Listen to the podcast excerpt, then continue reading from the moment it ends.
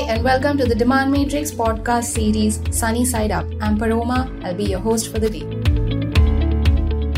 Pedro Arellano joins us in today's episode of Sunny Side Up to share his expertise on evergreen B2B go to market and product marketing strategies. With over 20 years of experience in the data and analytics industry, Pedro has relevant industry experience and expertise in various aspects of technical, professional, product management, and marketing roles. And we're super excited to hear his thoughts today. Welcome to Sunny Side Up, Pedro. Good to have you here. Why don't you begin by telling us a little bit about yourself and a little bit about your current role at Looker? Thank you so much, Paroma, for the invitation. It's a pleasure to, to be here. I am Vice President of Product Marketing at, at Looker, and my team is responsible for a number of different functions, including messaging, go to market strategy, content strategy, product launches, market intelligence, etc. I've personally been in the data and analytics industry the entirety of my 20 plus year career. It sounds amazing to say that actually it makes me feel old, I guess. I've performed a number of roles in that time outside of product marketing. In fact, I started my career on the product and technical side of the business, which I guess means I, I think of myself typically as a data and product person first and a marketing mm-hmm. person second. And I think that really influences how I approach product marketing. Absolutely. I think it gives it that complete comprehensive view that most marketers might not be able to give if they don't come from that technical background. So that sounds awesome. What's a typical day at work like for you? That's a great question. My team is in charge of a, of a number of different areas. So I think the word typical doesn't often apply to my job, but it does tend to be filled with, you know, a combination of things, a status meeting, you know, content reviews, you know, writing content myself, speaking engagements. I'm very involved in sales cycles too and it also depends on the time of the year. So, for example, right now, a big part of our focus from my team and I is, is dedicated to preparing for Join 2019. That's our, our annual user conference, which is happening in San Francisco next month. We also have a, a major product release coming up that, uh, that we're all very excited about and uh, we're working pretty hard on. Sounds fantastic. So we'd love to dig into some go-to-marketing strategies and tips here from you. What are some of the evergreen strategies that you've often relied on that you'd like to share with our audience today? Yeah, I think it depends on the type of solution that you offer and the type of market that you're in. For example, mm-hmm. I'll just pick one specifically. Freemium models are something that you're seeing more and more of in B2B, and definitely something that you're seeing more of in the data and analytics space. And it's got great advantages, right? The advantage of the freemium model is it's a lower touch approach and, and your cost of sales is significantly lowered. But you know, it also means that your user experience needs to be really, really solid or you're going to see really high rates of abandonment. So, so product quality and user experience really is key. But uh, you know, the freemium model is, is one that we're, we're definitely seeing more and more of today. Absolutely. So, for small to mid sized companies, especially that are currently establishing enterprise marketing strategies, what would your top takeaways or tips be for them? I would say make sure that you have a very clear, a crystal clear understanding of your audience a very crisp way to articulate what makes your solution different because you know strong differentiation is a very successful strategy especially if you're a startup or or if you're a smaller player in your market and you want to take on one of the leaders in your space one of the big players in the space having a very mm-hmm. strong differentiation even if it's for a niche use case can actually mm-hmm. be very successful and in fact allow you to charge a premium for your solution now doing something like that typically will require a more high touch model and, and something like freemium like i was talking about earlier might not work in this case but it can definitely be very successful. Another thing to consider is that when you're selling and marketing to enterprise companies talking about business outcomes becomes enormously important. You're no longer only selling to the tech savvy audiences like you do when you're focused on the SMB space. So your messaging has to be elevated above features and functions and, and really emphasize how your solution improves specific business functions. Absolutely. So we love to know next, as a product marketer, how are you are seeing the dynamics of the marketplace change how teams plan their strategies, especially given the demand for personalization. And of course, everyone loves account-based marketing today. How are you seeing the changing content consumption patterns and changing behavior of the audience impact strategies now?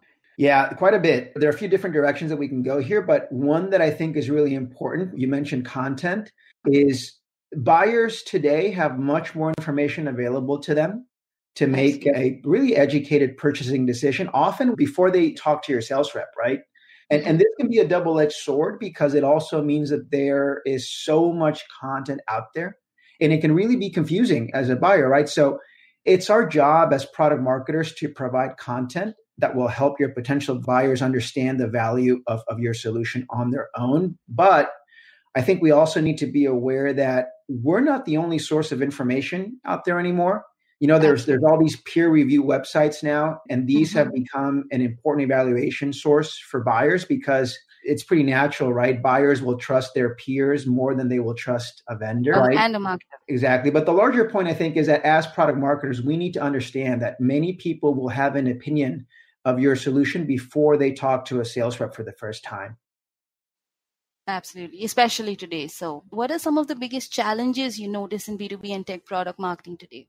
That's a good question. I would say for us, you know, in the data and analytics space, one of the biggest challenges, if not the biggest one, is noise. Yeah. It's a really crowded market and it's easy, I think, to, you know, fall victims to the latest industry buzzwords, right? At, at one point or another in this industry, you've seen vendors writing the hype of terms like big data and uh, Internet of Things and now it's artificial intelligence and machine learning and it makes it really difficult for buyers because there's just so much noise out there and it seems like everybody is saying the same thing and it's really hard to separate fact from fiction so as product marketers figuring out a way to differentiate yourself to sound different than everybody else is, is a challenge and so, how do you try and solve some of these challenges in your product messaging and positioning uh, in your strategy?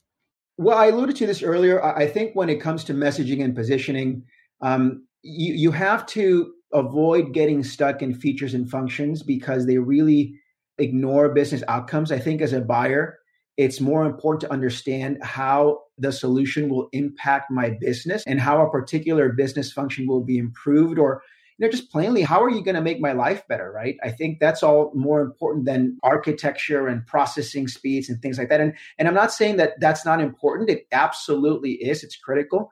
But I think that without the business context, you know, not drive enough interest. Yeah. So we'd love to hear more about some of the innovative ways that you use your Martech stack to achieve your end goals at Looker. Yeah, really good question. You know, the product marketing function, I think, is kind of underserved when it comes to technology solutions. There are, I think, some fairly established tools out there, for example, for, for things like competitive intelligence, right, that, that we're, we're mm-hmm. leveraging and they're very useful. And there are some newer solutions that we're keeping an eye on. We're looking at for things like developing messaging or their solutions for voice of the customer. There's a few interesting startups out there, but honestly, what we use the most as far as technology is, our own product. We really do drink our own champagne, as they say. Mm-hmm. Looker's entire marketing department uses Looker every day to, to understand our business. We look at things like campaign analytics, we look at metrics like cost per click, click through rates, ROI. We'll analyze um, customer acquisition data. We'll look at conversion rates across different channels, cohort analysis, A B testing, you name it. So we do use that a lot. I really don't know how we'd be able to run our business without data. So that, that's, that's a pretty important tool for us. I think, Pedro, this was a very interesting conversation. Thank you for these wonderful insights on product marketing. Are there any key takeaways and few words of advice you'd like to share with the audience? It could be on anything from work life balance, leadership tips, anything under the sun. Well, thank you again for the invitation. And uh, I'd say one thing that's really important to me as a product marketer, I'm a really big fan of the Nihito principle.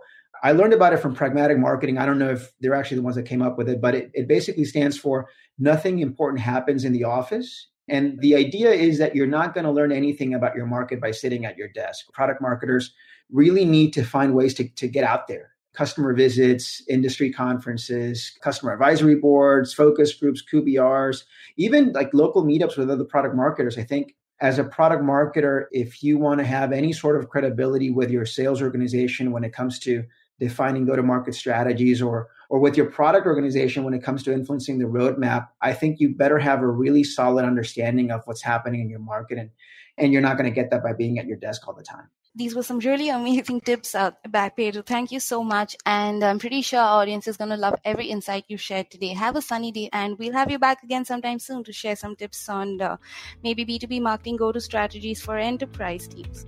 Thank you, Paroma. Have a great day.